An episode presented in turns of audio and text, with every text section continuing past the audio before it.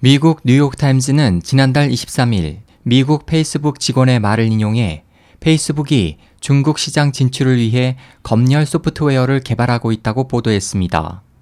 이와 관련해 미국 외교 전문지 포린 폴리시는 지난달 28일 일부 전문가들과의 인터뷰를 통해 페이스북의 중국 시장 진출에 따라 중국인 이용자뿐만 아니라 전 세계 이용자들의 개인정보가 중국 국가안전당국으로 흘러들어갈 것이라고 경고했습니다.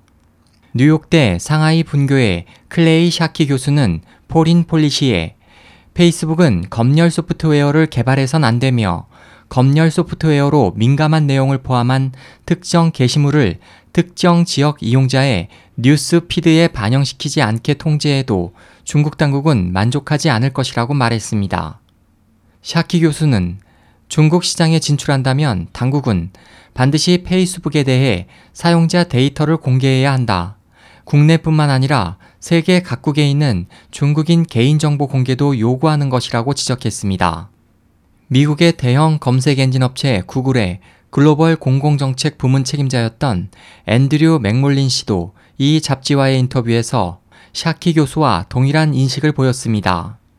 맥롤린 씨는 당국은 외국인 이용자의 자세한 계정 정보와 개인정보 교환 등의 공개를 페이스북에 강요할 것이라고 말하고 중국 당국이 페이스북에게 중국인만이 아니고 외국인 이용자에 대한 감시 협력을 요구할 것이라는 우려를 나타냈습니다.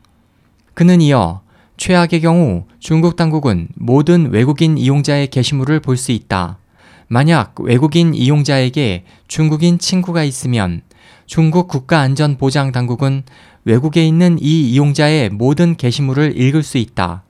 중국 내 이용자가 외국에 있는 이용자의 게시물에 좋다를 누르거나 댓글을 달면 이 내용이 중국인 이용자의 계정에 표시된다. 이처럼 중국 당국의 검열 대상이 된다라고 말했습니다. 또 페이스북의 고유한 침투성, 유동성, 반공개적인 공유 형태로부터 중국의 페이스북 자회사는 외국인 이용자의 게시물이나 댓글 등의 정보를 당국으로부터 지킬 방법이 없을 것이라고 지적했습니다. 그러나 다른 한편으로 샤키 교수와 맥롤린 씨는 페이스북이 중국에 진출해도 성공할 가능성은 제로라고 전망했습니다. 샤키 교수는 기술 전문가 뱀 톤스는 일찍이 중국 당국이 외국 기업에 대해 국내 교통 인프라 시설 소유권의 보유를 허가하지 않는다고 지적했다. 당국은 중국인들이 커뮤니케이션에 사용할 매체 소유권에 관해서는 더 엄격하다고 그 이유를 말했습니다. 또 메신저 서비스가 탄생한 후 20년이나 지났지만 중국에서 성공한 외국 SNS 사이트는 하나도 없다. 구글도 인스타그램도 트위터도 성공하지 못했다. 애플조차도 중국 당국은 아이튠스 무비스, 아이북스를 중단했다고 덧붙였습니다.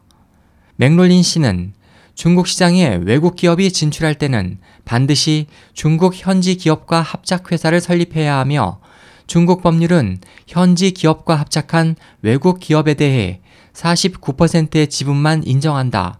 즉, 51%의 소유권이 현지 기업에 있기 때문에 페이스북은 중국 시장에서 경영 주도권과 의사 결정권이 대폭 줄어드는 위험을 감수해야 한다고 지적했습니다. SOH 희망지성 국제방송 홍승일이었습니다.